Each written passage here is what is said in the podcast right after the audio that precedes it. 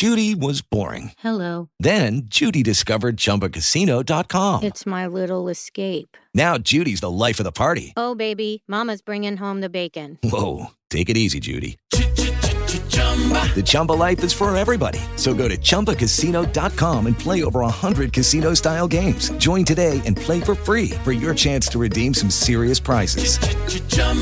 ChumbaCasino.com. No purchase necessary. Void where prohibited by law. 18 plus terms and conditions apply. See website for details. Quattrofacce.fm presenta Ciao, sono Jacopo Scarabello e questo è Economia Polpette, un podcast di economia ad alta digeribilità che si consuma una polpetta alla volta. Ciao a tutti e ben ritornati ad una nuova puntata. Mi scuso per la infrequenza delle puntate, ormai vanno una settimana sì, una no, però eh, è così. Mi spiace e mi scuserete anche che vi avevo promesso che avrei risposto a una domanda che mi avete mandato questa settimana, ma ancora una volta vi porto un tema io e settimana prossima vi porto la puntata che avrei voluto portare sui leasing, o perlomeno la domanda era sui leasing, ma ve la porto settimana prossima. Questa settimana ho avuto la fortuna e anche il piacere di partecipare a un intervento all'interno dell'azienda per cui lavoro, dove abbiamo un chief economist che ha fatto delle varie analisi sulla situazione economica globale, europea europea, in particolare britannica, ma noi prendiamo quello che ci interessa e volevo riportarvele. Volevo riportarvi magari non tutti i dati, ma riportarvi un po' i concetti, soprattutto per vedere un po' come funziona l'economia e mettere in pratica un po' quello che abbiamo visto in tutte le puntate precedenti e vedere quindi all'opera la teoria che abbiamo visto, non solo con gli esempi di Paperopoli e amici vari, ma vedendo le dinamiche reali. Perché avvengono determinate cose? Come sapete, cerco di fare puntate che rimangano nel tempo e quindi voglio fare questa puntata in maniera tale che anche se l'ascoltate fra 5 anni al di là che le informazioni non parlano più del mondo in cui vivete, possono esserci comunque delle conoscenze valide che vi permettono di comprendere meglio le dinamiche economiche e la complessità dell'economia e perché i suoi attori si comportano in un determinato modo. Quindi oggi niente voli pindarici, niente storie fantasiose, parliamo di un caso reale e parliamo dell'economia attuale.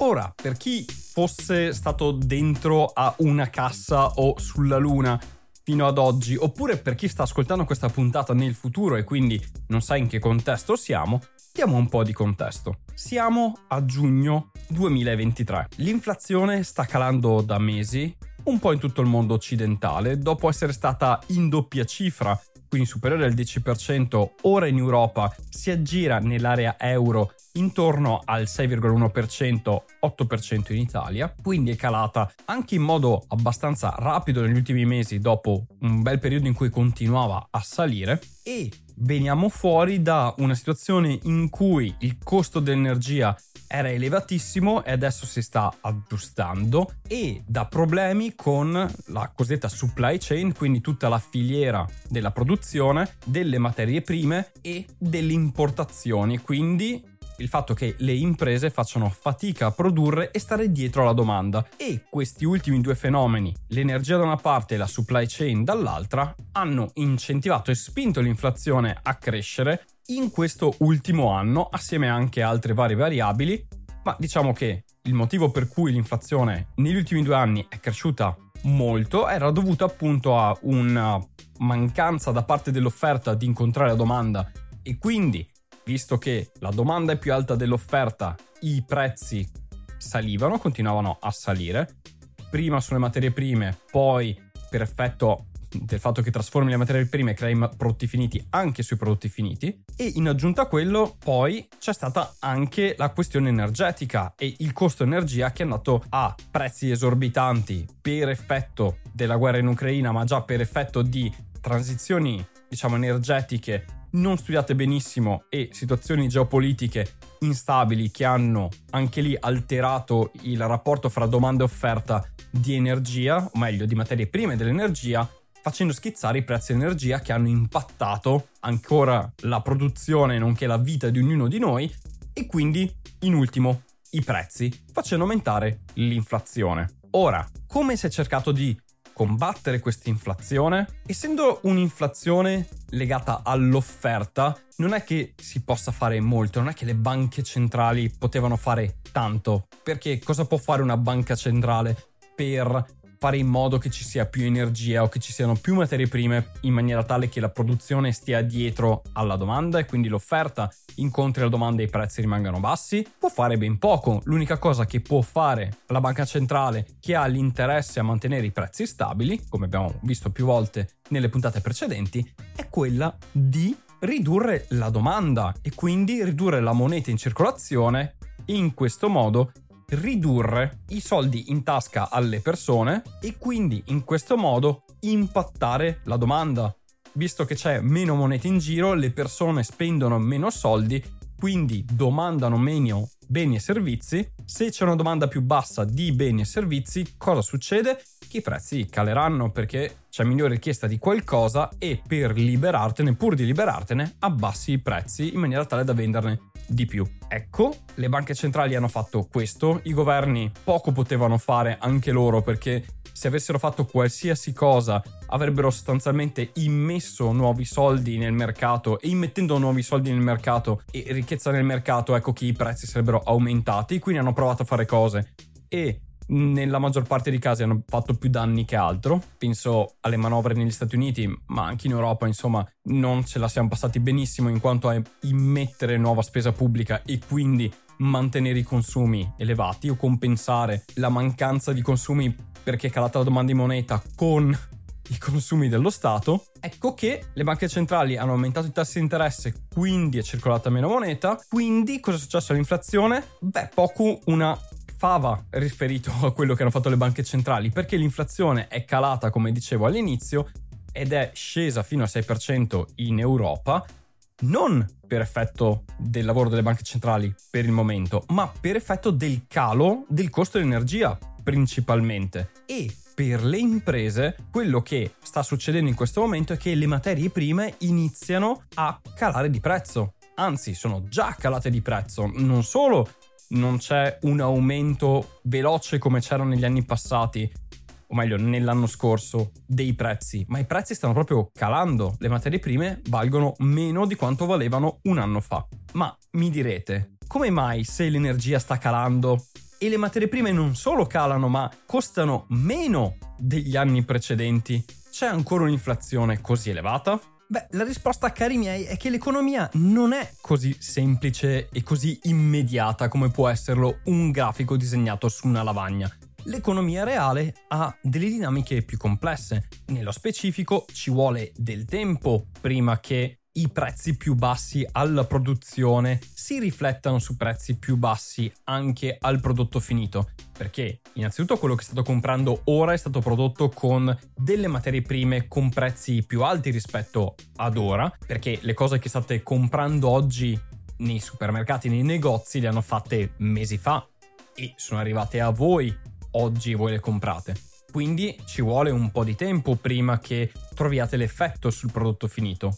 Primo è questo. Secondo, la maggior parte delle cose che vengono prodotte sono prodotte in Asia, in Cina e la Cina sta ancora facendo fatica a recuperare gli scambi che scambiava prima del Covid. Se avete un po' seguito le dinamiche della Cina, l'anno scorso aveva una tolleranza zero nei confronti di casi Covid, se ce n'era uno bloccavano una città intera bastava ci fosse un caso Covid a Shanghai, ecco che il porto di Shanghai non si muoveva. Di conseguenza, anche se i costi per produrre sono più bassi e si può produrre, ecco che le cose però dal porto di Shanghai non arrivano nel resto del mondo, per quanto possano produrre, ecco che non arrivano sui negozi in Occidente, di conseguenza l'offerta non riesce ancora a incontrare la domanda. Oltre a questo, la domanda non è mai calata poi così tanto.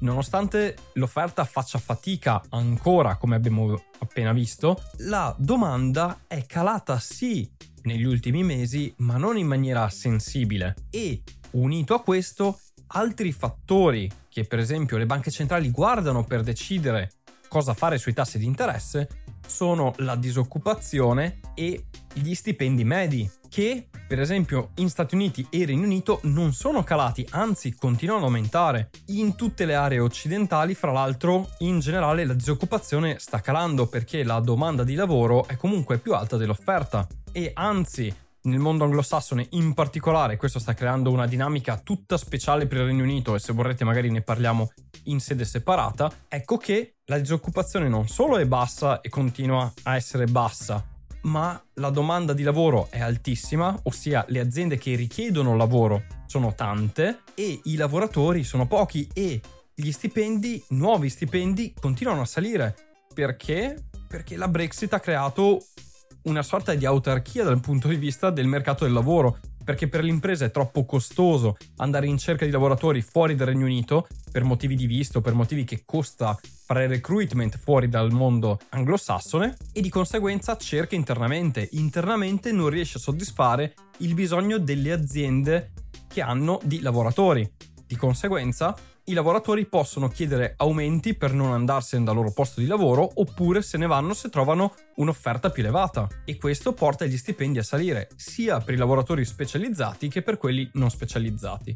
Ora, quelli specializzati con i nuovi visti possono entrare seppur col contagocce, o meglio, in maniera non semplicissima e comunque con dei costi. Ecco che i lavoratori non specializzati non riescono proprio a entrare nel mercato britannico e questo ha un impatto pazzesco sugli stipendi e uno degli effetti per esempio che appunto in questa conferenza a cui ho partecipato veniva emerso è che non si è più nel mondo anglosassone, ma anche questo un po' nel mondo americano, in una circostanza in cui l'inflazione è generata da problemi della supply chain, quindi delle materie prime, dell'energia, della produzione e del mismatch, del non incontro fra domanda e offerta.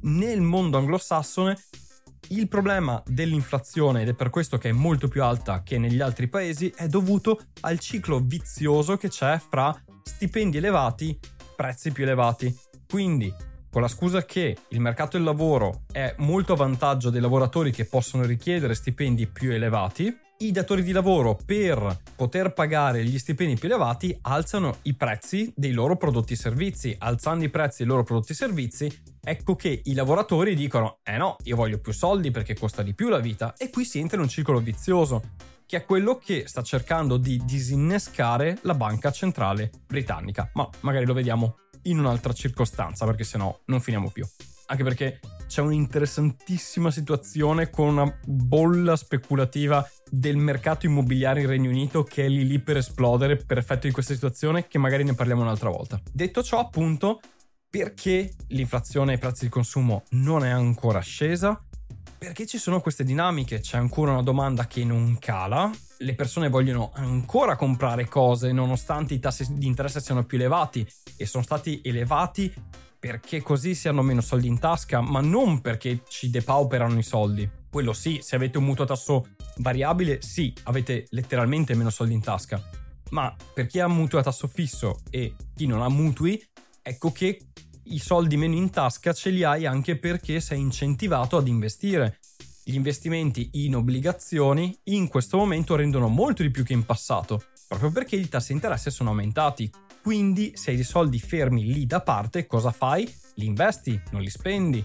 Anche se avrebbe molto più senso da homo economicus spenderli perché l'inflazione è più alta e i tassi di interesse, ma questo è un altro discorso. Di conseguenza c'è meno monete in giro, quindi dovrebbe esserci meno consumi. Ma se andiamo a guardare i dati, non è vero che ci sono meno consumi. E per certi versi è perché gli stipendi stanno aumentando. Quindi i minori consumi che sono derivati dal fatto che magari il mutuo costa di più o indebitarsi costa di più o investo e metto da parte più soldi che non consumo, viene compensato con maggiori stipendi. Con questa che è una dinamica che si discute molto nel mondo anglosassone, non ho idea se avvenga anche in Italia, perché purtroppo non vivendo in Italia non ho idea di come funzioni la questione stipendi e ho cercato dei dati ma non ho trovato nulla in merito a differenza del mondo anglosassone, diciamo che l'Europa dà meno informazioni sulla variazione degli stipendi, mentre in America e Regno Unito controllano molto questo dato. che In Europa ho fatto fatica a trovare e non ho trovato, fra l'altro. Quindi ci sono queste dinamiche che stanno tenendo l'inflazione ancora lì.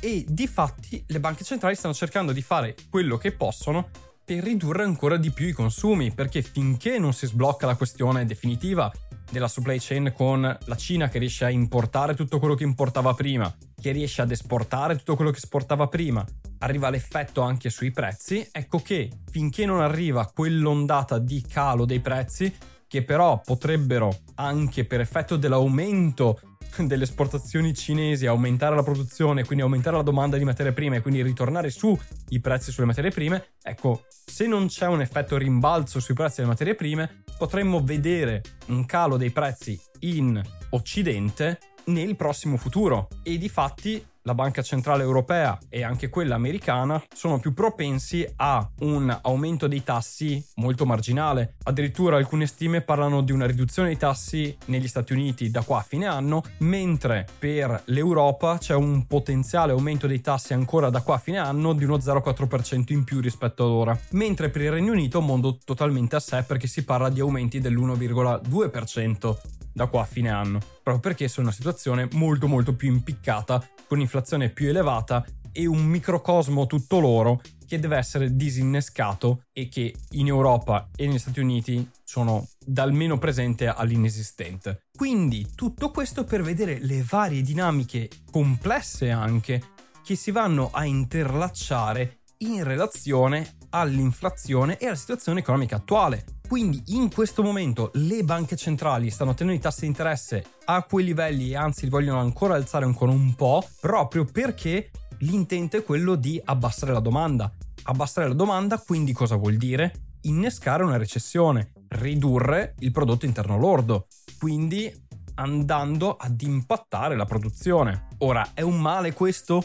Ne moriremo tutti? In questa situazione è da vedere, perché può essere un bene come può essere un male. La situazione attuale è che c'è una domanda troppo elevata rispetto all'offerta. Altri dati ci dicono che la disoccupazione non sta ancora calando nonostante i tassi di interesse attuali e c'è spazio per la disoccupazione per crescere perché ai minimi storici. Uguale è per gli stipendi che stanno continuando a salire. Quindi tutti i dati macroeconomici, al di là della crescita del PIL, ci stanno dicendo che tutto sommato la situazione economica ha spazio ancora per far ridurre la domanda e quindi aumentare i tassi di interesse. Quindi, se da una parte lo sforzo delle banche centrali è portare una recessione per ridurre la domanda e quindi avere un effetto di abbassare i prezzi, dall'altro non hanno paura di un effetto negativo di una recessione perché i dati macroeconomici sugli stipendi e la disoccupazione sono positivi e quindi c'è spazio di manovra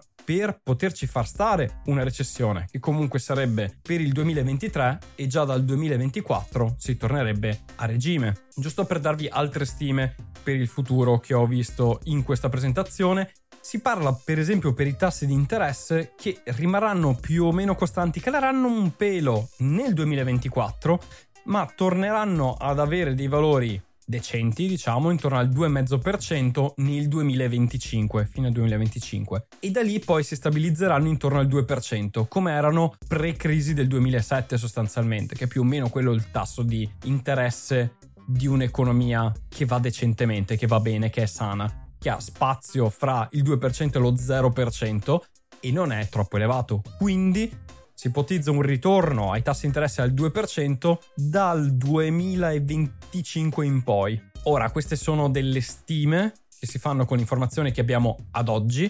Chi sta ascoltando questa puntata fra qualche anno o noi che magari fra qualche anno ritorneremo ad ascoltare questa puntata, potremo vedere se effettivamente l'interpretazione che abbiamo avuto delle dinamiche economiche vivendole è stata corretta e se le nostre aspettative si sono realizzate però mi faceva piacere vedere un po' utilizzare questa questione del aggiornarci su cosa sta succedendo ora per vedere cosa può succedere in futuro e quindi dirvi anche qualche dritta su cosa ci aspettiamo per i tassi di interesse da qua a fine anno, così vi fate i vostri conti per i mutuo. Dall'altra volevo vedere anche un po' tutte le dinamiche e le complessità che si interscambiano e intrecciano nell'economia e perché anche se si fa una cosa non è detto che succeda qualcos'altro perché le dinamiche sono molto più complesse e nel mondo tutto è interconnesso e ha degli effetti positivi e negativi. E un'altra cosa che mi faceva piacere sottolineare, oltre a vedere quali sono le de- determinanti che sceglie una banca centrale per decidere se alzare o meno i tassi,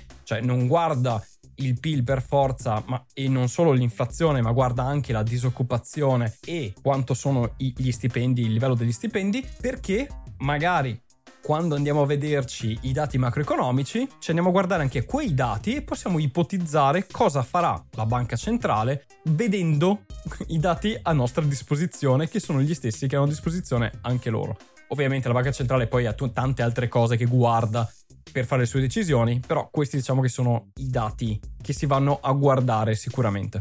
In ultimo, è bello vedere come ci sono economie diverse che hanno problemi diversi e gestiscono le cose diverse anche all'interno dell'Occidente, come dicevo anche settimana scorsa sulla questione del capitalismo, fra Europa, Regno Unito e Stati Uniti, le dinamiche interne di come le economie sono costruite e si comportano sono molto diverse, hanno effetti diversi e vengono gestite in maniera differente, a volte anche diametralmente opposta. In questo caso, decisamente dalla stessa direzione, ma con forze diverse, l'intervento delle banche centrali. Bene, detto ciò, io vi ringrazio per avermi ascoltato anche quest'oggi fino a qui, vi do un grandissimo abbraccio e noi ci risentiamo alla prossima puntata, che spero sia settimana prossima. Come sempre chiudo con il mio sentitissimo saluto. Ciao da Jacopo. No.